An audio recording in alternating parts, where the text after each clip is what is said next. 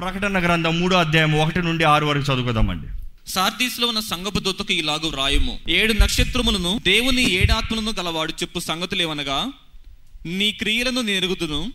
ఏమనగా జీవించుచున్నావన్న పేరు మాత్రమున్నది కానీ నీవు మృతుడవే నీ క్రియలు నా దేవుని సంపూర్ణమైనవిగా నాకు కనబడలేదు గనక జాగరూకుడవై చావనై ఉన్న మిగిలిన వాటిని బలపరచుము. నీవేలాగు ఉపదేశము పొందితివో ఏలాగు వింటివో జ్ఞాపకము చేసుకొని దానిని గైకొనుచు మారు మనస్సు పొందుము.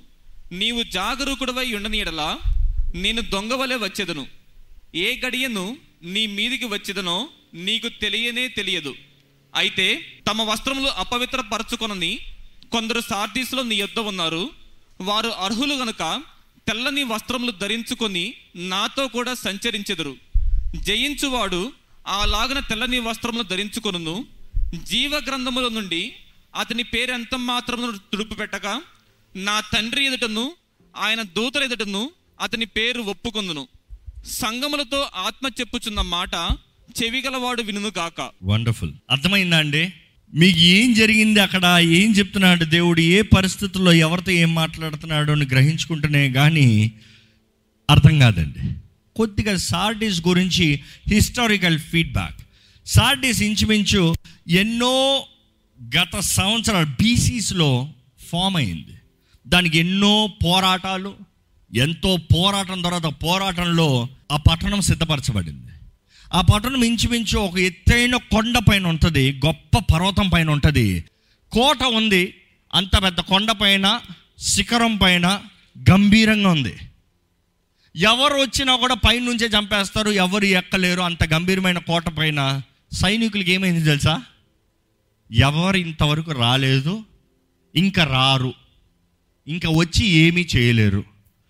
Nobody can fight us are secure we are safe అన్న ధైర్యముతో వారు ఏం చేస్తాం ప్రారంభించారంటే కుణుకుతాం ప్రారంభించారు.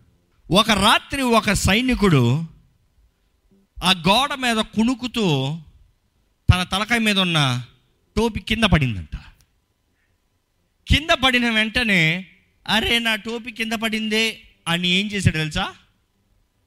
తిన్నగా చక్కగా లైట్ వేసుకుని కిందకి దిగెళ్ళి ఆ కింద ఒక సీక్రెట్ గేట్ ఉంటే ఆ గేట్ను ఓపెన్ చేసి రహస్య మార్గాన్ని ఓపెన్ చేసి ఆయన టోపీ తీసుకుని మరలా పైకి వచ్చి మరలా పైన నిలబడ్డాడంట. నిలబడి ఏమనుకున్నాడంటే నా టోపీ నాకు దొరికింది ఏమి సమస్య లేదు అనుకున్నాడు. కానీ అక్కడే వారికి నాశనం ప్రారంభమైంది. ఏంటి తెలుసా? శత్రువులు అక్కడ నుంచి పొంచి చూస్తున్నారు. చక్కగా కిందకి నడుచుకుని వెళ్ళాడు కదా. ఈయన ఏం చేశాడంటే ఆయన ఎలాగా పర్వతాన్ని ఆ ఫోర్ట్రెస్ని కొండని దిగి కిందకు వస్తున్నాడో చక్కగా మ్యాప్ వేసుకున్నాడంట.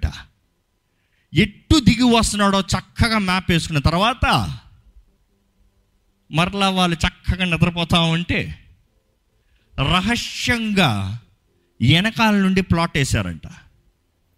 వెనకాల నుండి ప్లాట్ వేసేటప్పుడు ఏం చేశారు? సైన్యాన్ని మొత్తం ముందు పంపించారు. రెడీ ఫర్ బ్యాటిల్ చుట్టుముట్టిన శత్రువులకి వెనకాల నుండి వెళ్ళి పైకెక్కి పట్టణ మెయిన్ కోట్ తీసిన వెంటనే అందరు లోటుకు వచ్చి దాడి చేసి కింగ్ సైరస్ ఆ పట్టణం సార్డిస్ని స్వతంత్రించుకున్నాడు. ఒక్క సోమర్తనం ఒక్కరి నిర్లక్ష్యత ఒక్కరు కుణుకుడు ఒక్కరు చేసిన తప్పుడు కార్యాల్లో క్రైస్తవుణ్ణి అని చెప్పుకుంటూ దీపాన్ని పట్టుకుని ఉన్నానని చెప్పుకుంటూ కిందకి దిగజారితే శత్రువు అంటున్నాడు నువ్వు నాకు దారిని చూపించావు నీ జీవితంలోకి వస్తానికి వచ్చి నిన్ను చుట్టుముట్టి కొడతాను. అలాగైంది. సరే అలాగైంది కదా. బుద్ధి తెచ్చుకున్నారా? లేదు. మరలా మూడు వందల సంవత్సరాలు దాటలేదు. మరలా టూ ఎయిటీన్ బీసీలో అదే రీతిగా గ్రీకుల రాజు వచ్చాడు.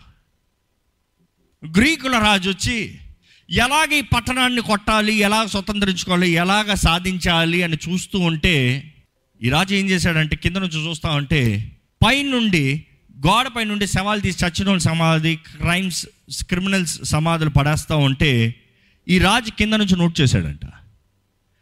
ఎందుకు అక్కడ సమాధులు పడేస్తున్నారు? అర్థం కాలే. దాని తర్వాత కంటిన్యూస్గా వల్చర్స్ రాబందులు. రాబందులు ఎక్కడ తిరుగుతాయి? చచ్చిన సమాధుల దగ్గర తిరుగుతాయి. సవాళ్ళని తినడానికి తిరుగుతాయి. మాంసాన్ని తినివేస్తానికి తిరుగుతాయి. అది తిరుగుతూ ఉంటే ఎంతసేపటికి పోతలేదంటే అక్కడ సమాధులు ఉన్నాయి అక్కడ ఏదో బలహీనమైన సెక్యూరిటీ ఉంది. అంటే అక్కడ సెక్యూరిటీ లేదనమాట అప్పుడు ఆ రాజు ఏం చేశాడంటే మొత్తం సైన్యాన్ని అంతా ముందుకు పంపించి ముందు నుంచి దాడి చేయించి అదే రీతిగా అసలైన వీరులు వెనకాల నుండి దూరి ఆ సమాధుల దగ్గర నుండి ఎక్కి పైకి వెళ్ళి పట్టణాన్ని స్వతంత్రించుకున్నారు. ఎన్నోసారి? రెండోసారి. ఇలాగ రెండు సార్లు జరిగిన తర్వాత దేవుడు ఆ పట్టణస్తులతో చెప్తున్నాడు ఏమని తెలుసా? దేవుడు వారితో చెప్పే ఇంట్రడక్షన్ చూడండి చదవండి. నీ క్రియలు నా దేవుని ఎదుట సంపూర్ణమైనవిగా నాకు కనబడలేదు ఉమ్, జాగరూకుడవై చావనయ్యున్న మిగిలిన వాటిని బలపరచుము. నీవేలాగు ఉపదేశము పొందితివో ఏలాగు వింటివో. జ్ఞాపకము చేసుకొని ఆ, దానిని గైకొనుచు ఆ. మారు మనస్సు పొందుము. ఆ, నీవు జాగరూకుడవై ఉండనీడలా. నేను దొంగ వలె వచ్చేదను. ఏమంటున్నాడు? నేను దొంగ వలె వస్తాను. ఏ గడియను? ఏ గడియను? నీ మీదకి వచ్చేదను. నీ మీదకు వస్తాను. నీకు తెలియనే తెలియదు. నీకు తెలియనే తెలియదు. నేను దొంగలాగా వస్తా. నేను ఎప్పుడు వస్తానో తెలియదు దొంగలాగా వస్తానంటే దాక్కుని వస్తానని కాదండి అక్కడ. నేను దాక్కుని వచ్చినా కూడా నువ్వు అనుకోని గడియలు వస్తాను. దొంగ చెప్పు వస్తాడా దొంగ వస్తాడని చెప్తే మీరు సుఖంగా నిద్రపోతారా? అవసరమైతే పోలీసుని తీసుకొచ్చి నిలబడతారు. అవునా? ఈ రైతు ఎక్స్ట్రా సెక్యూరిటీని పెట్టుకో అంటారు. ఆడు అనుకోని గడియలు వస్తారు. ఇక్కడ దేవుడు అంటాడు రెండు సార్లు మీకు అనుభూతి ఉంది కదా పట్టణానికి బాగా దెబ్బ తగిలింది కదా పాఠాలు నేర్చుకున్నారు కదా? ఇప్పుడు నన్ను నేర్చుకున్నారా లేదా? లేకపోతే నేను అదే రీతికి వస్తాను నీవు అనుకోని గడియలో నీ దగ్గరకు వస్తాను. జాగ్రత్త. సాల్టిస్ అన్న మాటకు చూస్తే that which remains the remnant అని అర్థం. సాల్టిస్ అన్న మాటకు అర్థము సార్దిస్ అనేటప్పుడు ద రెమినెంట్ మిగిలింది. ఏం మిగిలింది? దేవుడు ఆ సంఘానికి ఆ స్థితికి వారితో మాట్లాడే చూస్తే ఎంత చక్కగా ఉందో. నీకు మిగిలిన దాన్ని కాపాడుకో అంటున్నాడు. ఆ సారథి సంఘం పేరే మిగిలిందంట. ద రెమినెంట్ అంట. ఉందే కొంచెమయ్యా. ఈరోజు మీ జీవితంలో చాలామంది జీవితంలో కొంచెం భక్తి ఉంది. అవునా? కొంచెం విశ్వాసం ఉంది. అవునా? కొంచెం దేవుడు అనే గౌరవం ఉంది. కొంచెమే. ఎక్కువ లేదు. ఆదివారం అంటే ఆలయానికి పోవాలి. కొంచెం. ఏదో పొద్దుట్లేసావు లేసావు ఆమె నాలేలుయ కొంచెం. లేకపోతే పరలోక ప్రార్థన. పరలోకమందున్న మా తండ్రి. కొంచెం. దేవుడు అన్నాడు కాపాడుకో. కాపాడుకో. నువ్వు నిలిచి ఉన్నాను అనుకుంటున్నావు కానీ పడిపోకుండా ఉన్నట్లుగా కాపాడుకో. నువ్వు నిలబడ్డావని సంతోషపడుతున్నావేమో కానీ పడిపోకుండా ఉన్నట్లుగా కాపాడుకో. ఎందుకంటే దేవుడు అక్కడ చూస్తేనండి ఈ సార్డి సంఘం గురించి ఎంతో వేదన ఎంతో బాధ. ఒక్క మంచితనం కనబడతలేదు ఒక్క మేలు కనబడతలేదు. కేవలం దేవుడు కఠినంగా మాట్లాడాల్సి వస్తుంది వారికి. జాగ్రత్త నీ పని చెప్తాను జాగ్రత్త. నేను అనుకోని సమయంలో వస్తాను నీ పని చెప్తాను జాగ్రత్త. ప్రకటన గ్రంథం మూడో అధ్యాయం ఒకటో వచ్చిన చూస్తే చెప్తున్నాడు నీ క్రియలు నేను ఎరుగుదును. నీకు ఒక పేరుంది. ఏంటి ఆ పేరు? ఈరోజు దేవుడు మనకు కూడా చెప్తున్నాడు నీకు ఒక పేరుంది. ఏంటి ఆ పేరు అంటే నీవు క్రైస్తవుడివి అని పిలవబడుతున్నావు. అవునా? క్రైస్తవుడివి అనే పేరు ఉన్నవారు హలో చెప్తారా? ఇందుకు వచ్చిన గొడవ అండి. చెప్తే మరలా క్రైస్తవుడు అని అడుగుతారండి కొంచెం మనసాక్షి పనిచేస్తుందని అర్థం లేదు పర్వాలే. కానీ మనం గమనిస్తాం ఏంటంటే దేవుడు అంటాడు నీకు ఒక పేరు ఉంది ఆ పేరుకు చూస్తే నీవు సజీవుడవి యు ఆర్ అలైవ్ కానీ సత్యం చూస్తే నీవు చచ్చినోడివి. కొలిసిలకు రాసిన పత్రిక రెండో అధ్యాయం పదమూడు వచ్చిన చూస్తే మరియు అపరాధముల వలనను శరీరమందు సున్నతి పొందక ఎన్నుట వలనను. మీరు మృతులై ఉండగా మీరు మృతులై ఉండగా దేవుడు రాత రూప రూపకమైన. ఆజ్ఞల వలన మన మీద రుణముగాను మనకు విరోధముగాను నుండిన పత్రమును మేకులతో సిలువకు కొట్టి ఆ, దాని మీద చేవ్రాతను తుడిచివేసి మనకు అడ్డము లేకుండా దానిని ఎత్తివేసి. మన అపరాధములన్నిటిని క్షమించి. ఆయనతో కూడా మిమ్మల్ని జీవింపచేసెను మనం చూస్తున్నామండి చచ్చిన వారు ఉన్నదప్పుడు దేవుడు జీవింపజేశాడు కానీ నీవైతే జీవిస్తున్నానని పేరు పెట్టుకున్నావు కానీ చచ్చిన స్థితిలో ఉన్నావు. ఈరోజు ఎంతోమంది దేవుని బిడ్డలని చెప్తున్నారు ఎంతోమంది క్రైస్తవులు అని చెప్తున్నారు ఎంతమంది దేవుని నమ్మేనని చెప్తున్నారు కానీ జీవితం మాత్రం చచ్చిన జీవితంలో ఉంది. ఈరోజు దేవుడు అడుగుతున్నాడండి ఎంతకాలం చచ్చిన స్థితిలో ఉంటావు? నీలో ఏదో కొంచెం భక్తి ఉంది ఏదో కొంచెం పేరు ఉంది ఏదో కొంచెం క్రైస్తవుని నేను పిలుచుకుంటున్నావు కొంచెం క్రీస్తు కొరకు జీవించాలని ఆశ ఉంది. దేవుడు అంటున్నాడు make sure you keep it up దాన్ని కాపాడుకో దాన్ని అధికపరచు. దాని కొరకు పని చేయి. దాని కొరకు పోరాడు. Live up to the mark దేవుడు అంటున్నాడు బీ వాచ్ఫుల్ ఈ సార్డి సంఘంతో చెప్పినప్పుడు కొన్ని మాటలు దేవుడు చెప్తున్నాడు ఏంటంటే జాగ్రత్తగా ఉండు. బీ వాచ్ఫుల్ ప్రకటన గ్రంథం మూడు రెండు వచ్చిన చదువుతారా? నీ క్రియలు నా దేవుని ఎదుట సంపూర్ణమైనవిగా నాకు కనబడలేదు కనుక జాగరూకుడవై చావనై ఉన్న మిగిలిన. జాగరూకుడవై చావనై ఉన్న మిగిలిన వాటిని ఆ చావనై ఉన్న మిగిలిన వాటిని బలపరచుము. బలపరచు. ఈరోజు దేవుడు మీతో మొదటగా చెప్తున్నాడు జాగరూకుడవై మిగిలిన కొంచెం దాన్ని బలపరచు. మీకు తెలుసు ఏంటి మీకు మిగిలిందో. కుటుంబంలో విశ్వాసం అనేది మిగిలింది కొద్దిగా తెలుసు. క్రైస్తవత్వం అంతా కొంచెం మిగిలి ఉందో తెలుసు. పేరుకు క్రైస్తవుడు అంటూ లోకస్తుల వలె జీవిస్తున్నామేమో దేవుడు అంటున్నాడండి మీతో. జాగరూకుడవై మిగిలిన కొంచెం దాన్ని బలపరచు. రెండోది అక్కడ తెలియజేయబడుతుంది ఏంటంటే జ్ఞాపకము చేసుకో హోల్డ్ ఫాస్ట్ గట్టిగా పట్టుకో. గట్టిగా పట్టుకో. జ్ఞాపకం చేసుకో నీ దగ్గర మిగిలిన దాన్ని గట్టిగా పట్టుకో. ఎందుకంటే మూడు అధ్యాయంలో చూస్తాం remember therefore thou has received and heard నీవు మొదటి విన్న బోధనే జ్ఞాపకము చేసుకో. తెలుగులో చదవండి అన్నమాట నీవేలాగు ఉపదేశము పొందితివో? ఎలాగ ఉపదేశాన్ని పొందేవో? ఏలాగు వింటివో? ఎలాగ వింటివో? జ్ఞాపకము చేసుకొని జ్ఞాపకం చేసుకుని దానిని గైకొనుచు మారు మనస్సు దాన్ని గైకొనుచు హోల్డ్ ఫాస్ట్ దాన్ని పట్టుకో. దాన్ని అనుసరించు. దాన్ని గైకోను. దాని తర్వాత ఏంటి? రిపెంట్ జాగరూకుడవై ఉండని ఎడలా నేను దొంగ వలె వచ్చేదను. ఏ గడియను నీ మీదికి వచ్చేదనో నీకు తెలియనే తెలియదు. అదేనండి దేవుని వాక్యంలో ఉంటుంది you have to hold fast పట్టుకోవాలంట. జాగ్రత్తగా పట్టుకోవాలంట. గై కొనాలంట. దేవుడు అంటున్నాడు జాగ్రత్తడవై బీ వాచ్ఫుల్ ఇంకో మాటలో సింపుల్ చెప్పాలంటే మెలకువగా ఉండు జ్ఞాపకం తెచ్చుకో నువ్వు ఏ బోధ విన్నావో జ్ఞాపకం తెచ్చుకో ఏది ముందు నీ విన్నావో జ్ఞాపకం తెచ్చుకో వాట్ వాజ్ టాట్ యు ఏంటి బోధించబడిందో జ్ఞాపకం తెచ్చుకో. ఈ సార్టిస్కి ఏంటి జ్ఞాపకం తెచ్చుకో అని చెప్తున్నాడు ఎందుకు చెప్తున్నాడు? ఏ విషయం గురించి చెప్తున్నాడు? ఈరోజు మనకు అర్థం అవ్వాలంటే ఒకసారి సార్టిస్ బ్యాక్గ్రౌండ్కి వెళ్ళాలండి. సార్దిస్ సంఘం ఎలా తయారైందంటే వారికి హింసలు లేవు పోరాటాలు లేవు కష్టాలు లేవు. ఇక ముందు సంఘాలకు ఉన్నంత వేదన లేదు. ఇట్ వాస్ బ్లెస్సెడ్ లైఫ్ ఈరోజు సంఘంలాగా చెప్పచ్చు ఈరోజు ఆశీర్వాదాలలాగా చెప్పచ్చు ఈరోజు క్రైస్తవత్వంలాగా చెప్పచ్చు. ఈరోజు క్రైస్తవులకు హింసలు ఉన్నాయా చాలా తక్కువ. చాలా చాలా తక్కువ. ఆ రోజుల్లో ఉన్న హింసలకి ఈరోజు పోల్చుకుంటే అసలు ఇవి ఏమంటాం? అవసరమైతే పోరాడతానంటావు. ఐ హ్యావ్ ద రైట్ అని ఫైట్ చేస్తావు కదా? కానీ అక్కడ రైట్ కాదు తుడిచి వేస్తాడు. అసలు క్రైస్తవులకు ఎక్కడ శ్రమ ప్రారంభమైంది? నీరో చక్రవర్తి ఉన్నదప్పుడు.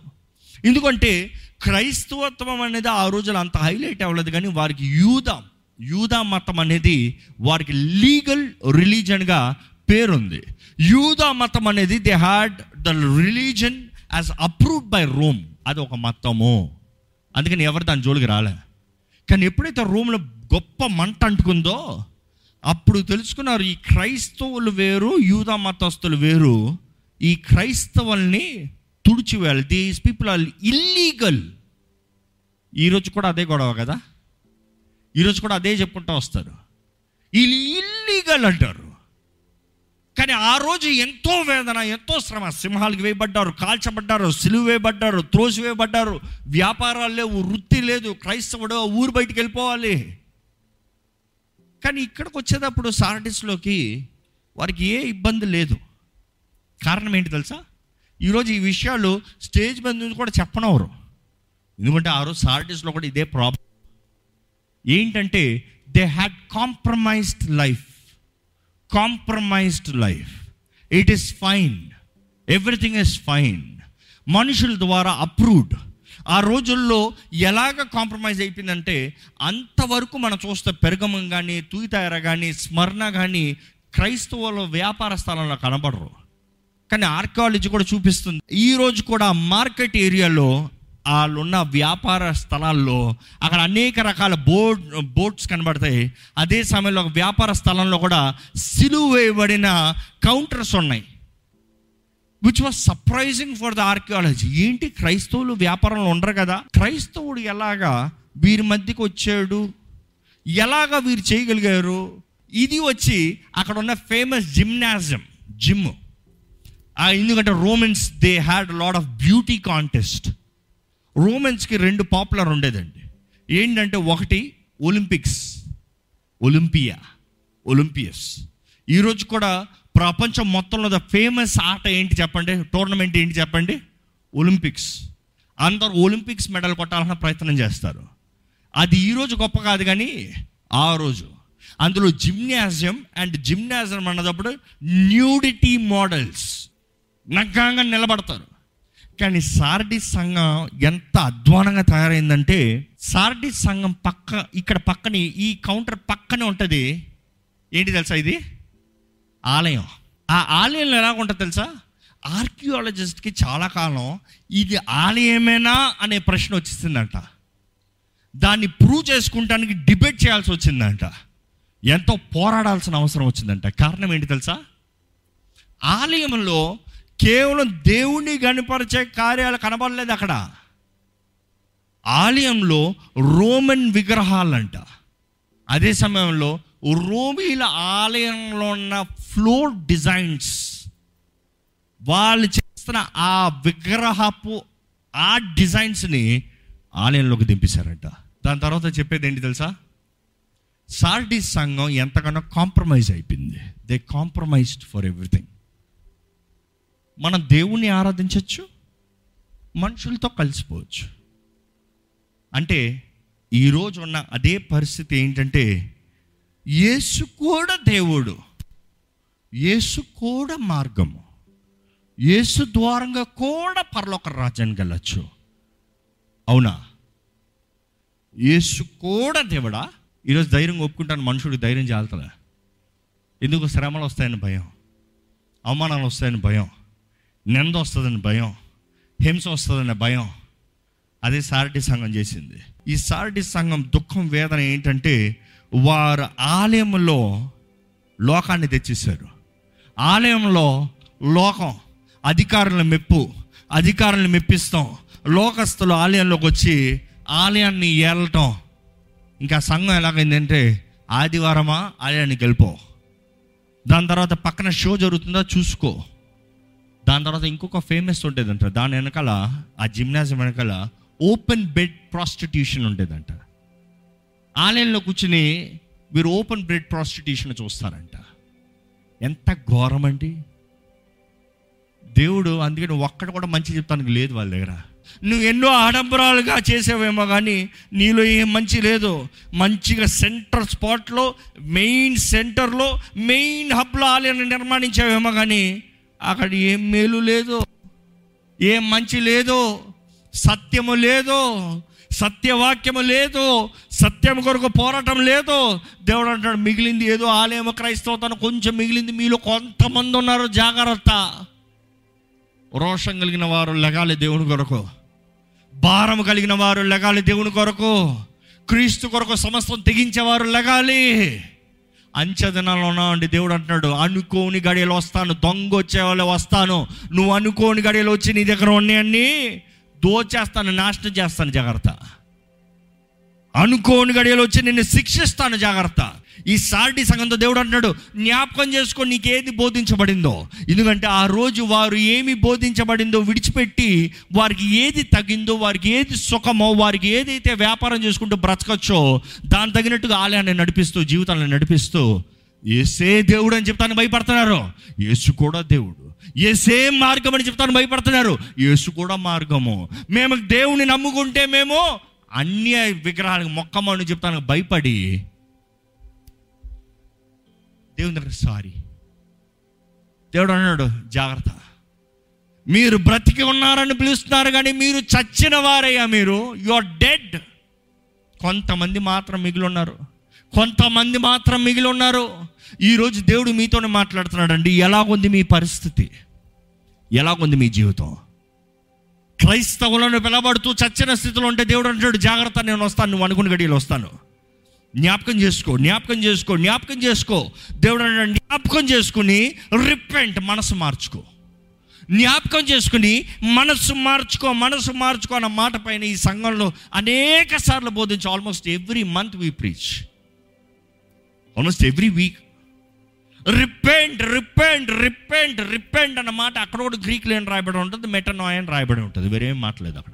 మెటనాయ్ అంటే మనసు మారాలి మైండ్ చేంజ్ కానీ ఈరోజు ఒకసారి అది మరలా చదువుతూ వేరేలాగా ఆలోచించాను. ఏంటంటే దేవుడు అన్నాడు ఆ మనసును తీసేసి ఇంకో మనసు పెట్టు.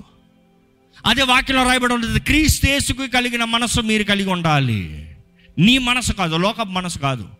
గాడ్ ఇస్ చేంజ్ మెటనాయ్ ఈరోజు దేవుడు నేను పశ్చాత్తాపడ్డావా? సరే లేకపోతే లేదు. దేవుని రాకడ అతి సమీపంగా ఉందండి. ఎప్పుడు వస్తుంది ఎవరికి తెలియదు కానీ ఆయన వచ్చేటప్పుడు మాత్రం ఎత్తబడతానికి సిద్ధంగా ఉండాలి. దయచేసి ఒకసారి తలలోంచి మీ స్థితి ఎలాగుంది మీ బ్రతుకు ఎలాగుంది దేవుడు ఈరోజు నిజంగా మీతో ఏదైనా మాట్లాడుంటే ప్రతిస్పందన మీ బదులు వండి ఏంటి మీ బదులు? చూస్తానికి అలంకరంగా ఉన్నావు చూస్తానికి ఆర్భాటంగా ఉన్నావు చూస్తానికి మంచి పేరు కనబడుతుందేమో. లోకంలో నీకు మంచి మాట ఉందేమో. లోకంలో నువ్వు మంచి వ్యక్తివేమో. కానీ ఎలా ఉంది బ్రతుకు? పేరుకు క్రైస్తవుడని చచ్చిన బ్రతుకుందా? దేవుడు ఈరోజు మిమ్మల్ని చూసి ఓ వేషధారి అని పిలవాల్సిన అవసరం ఉందా? దేవుడు నన్ను బ్రతుకు మార్చుకో. నువ్వు ఎక్కడ నుండి పడ్డావని జ్ఞాపకం చేసుకో. నువ్వు ఏ స్థితి నుండి పడిపోయావని జ్ఞాపకం చేసుకో. నీవు మొదటి బోధించింది జ్ఞాపకం చేసుకో. మొదటి ప్రేమను జ్ఞాపకం చేసుకో. నువ్వు ఎక్కడికి తిరిగి రావాలని దేవుడు కోరుతున్నాడో జ్ఞాపకం చేసుకోండి దయచేసి. ఈరోజు దేవుడు అంటాడు నీ సమయం తక్కువే ఉంది. అనుకోని గడిలో వస్తాను. ఆర్పాట పడుతున్నావేమో. నన్ను ఎవడు ఏది ముట్టలేడు. నేను ఎత్తైన స్థలంలో ఉన్నాను. ఈ కోటని ఎవడు ముట్టలేడు అని ఆర్భాటంలో ఉన్నావేమో. దేవుడు అన్నాడు అనుకోని గడియలో దొంగ వచ్చేలాగా వస్తాను. దొంగ వచ్చేలాగా వస్తాను. నువ్వు ఊహించని సమయంలో వస్తాను.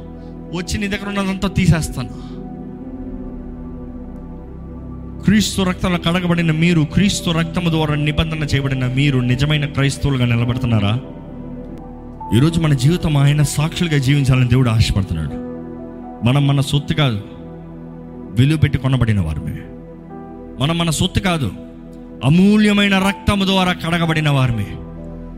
వెలపెట్టి కొనబడిన వారిమి. దేవుడు అంటున్నాడు నువ్వు జీవించాలని నేను ఆశపడుతున్నానయ్యా. నీలో ఏ మంచితనం లేకపోయినా నీకు ఇంకొక అవకాశం ఇస్తున్నాను మంచితనంగా కలిగి ఉండటానికి. నీవు జీవిస్తానికి. నీలోంచి మంచి బయటికి రావాలని ఆశపడుతున్నాను. మీలో కొంతమందే ఉన్నారు. ఆ కొంతమంది దయచేసి జాగ్రత్తగా ఉండండి. దేవుడు చెప్తున్నాడు. పరిశుద్ర ప్రేమ తండ్రి ఇంత గొప్ప అవకాశం బట్టి వందరంలయ్యా మమ్మల్ని ఇంకూ ప్రేమిస్తున్న ప్రేమిస్తున్నావు చచ్చిన స్థితిలో ఉన్నవాడిని కూడా దేవా you can come back to life అనే అవకాశం ఇస్తున్నావయ్యా మిగిలింది కొంచెం దాన్ని బలపరచంటున్నావయ్యా నీ ఆత్మశక్తి లేకుండా మేము చేయలేము ప్రభా నీ ఆత్మశక్తిని మాకు అనుగ్రహించు ప్రభా help us lot to strength what is left in us మాలో మిగిలిన కొంచాన్ని మేము బలపరిచే నీ ఆత్మశక్తిని దయచి. నీకు దగ్గరగా పోరాడతామయ్యా నీకు దగ్గరగా జీవిస్తామయ్యా. నేను గణపరుస్తాం ప్రభా నిన్ను ప్రేమిస్తామయ్యా. We will focus on you Lord not on the world Lord లోక సుఖ భోగములు లోకంతో కలిసి చేసే కార్యాలు కన్నా నీకు నీ కొరకు నీ బిడ్డలుగా నీ సొత్తుగా ప్రత్యేకించబడిన వారిగా నీ కొరకు అభిషక్తులుగా నిలబడతామయ్యా. నీ ఆత్మ కావాలని పెడుకుంటాం నీ ఆత్మ లేకపోతే చేయలేము ప్రభా. ఏసయ్యా ఇక్కడ ఎవరెవరైతే నీ ఆత్మ సహాయం అడుగుతున్నారో ఇప్పుడే నీ పరిశుద్ధాత్మని వారికి మెండుగా అనుగ్రహించు ప్రభువా అనుగ్రహించు ప్రభువా అలపరచు ప్రభువా శక్తిని ప్రభువా ఓదార్చు ప్రభువా లేవనెత్తు ప్రభువా ప్రభా చాలా మంది గ్రహించుకుంటున్నారు కానీ ఎలాగని అర్థం కావట్లేదయ్యా. మా వల్ల కాదయ్యా. మేము గ్రహించుకుని నీ ఆత్మ చేతులకు సమర్పించుకుంటున్నామే అయ్యా నీ ఆత్మ స్వరాన్ని వింటాము ప్రభా. నీ ఆత్మ మార్గంలో నడుపుస్తామయ్యా ఆత్మ నియమము చొప్పున మేము జయిస్తామయ్యా ఈ శరీరాన్ని. దేవా నీవే కృపను దయచే శక్తిని దయచే తోడు దయచే. విత్తన వాక్యాన్ని ముద్రించు ప్రభా. అవునయ్యా ఈరోజు నువ్వు మాతోనే మాట్లాడుతున్నట్టు ఉందయ్యా మాకే పత్రిక రాసినట్టు ఉందయ్యా ప్రతి పత్రిక ఈ సంఘానికే రాసినట్టు ఉందయ్యా మాలోనే మొదటి ప్రేమను కోల్పిన వారు ఉన్నాం శ్రమలు పొద్దుతూ ఇంక ఎంతకాలం ఏడుస్తున్న వారు ఉన్నాం. అదే సమయంలో దేవా లోకానికి అయ్యా లోక కార్యంలోకి వెళ్ళిపోదామని ఆశపడుతున్న వారు ఉన్నారయ్యా. అదే సమయంలో స్వార్థము pleasures of the body world Israel ఆత్మ పనిచేస్తానికి చూస్తున్నారయ్యా. దేవా నీ స్థానం నీకు ఇస్తామయ్యా. నిన్ను వెంబడిస్తాము ప్రభా ఎంత శ్రమైనా ఎంత బాధైనా ఎంత కష్టమైనా we will fight for you Lord ఈ లోకంలో మాకు ఏం లేకపోయినా పర్వాలేదు ఎందుకంటే ఆ రాజ్యంలో గొప్ప స్థానంలో మేము ఉంటామయ్యా. గ్రేట్ గ్లోరీ గ్రేట్ ఆనర్ ఎంత గొప్ప భాగ్యమయ్యా నీతో పాటు తెల్ల అంగీలు వేసుకుని నీతో పాటు నడుస్తాం. నువ్వు వచ్చి చూసేటప్పుడు దేవా కుణికేవారుగా నిద్రించేవారుగా మేము కాదు కానీ దేవా నువ్వు వచ్చినప్పుడు మంచి దాసుడు. గుడ్ అండ్ ఫెయిత్ఫుల్ సర్వెంట్ అని పిలవబడాలయ్యా. దేనికి భయపడినవద్దు దేనికి అవమానపడినవద్దు అంచెదనాల సువార్తను ధైర్యంగా ప్రకటించాలయ్యా. Not compromising with the world Lord not compromising with the world standards Lord father but to honour you to glorify you, to bring you more honor, నిన్ను ఘనపరిచే జీవితాలు మాకు అనుగ్రహించు. నీ సన్నిధిలోకి వచ్చిన ప్రతి ఒక్కరిని బలపరిచి దీవించి ఆశీర్వదించమని. అంతమ వరకు మమ్మల్ని నమ్మకస్తులుగా చేయమని. నజరడనేస్తున్నామంలో అడిగి విడిచున్నాము తండ్రి. ఆమెన్.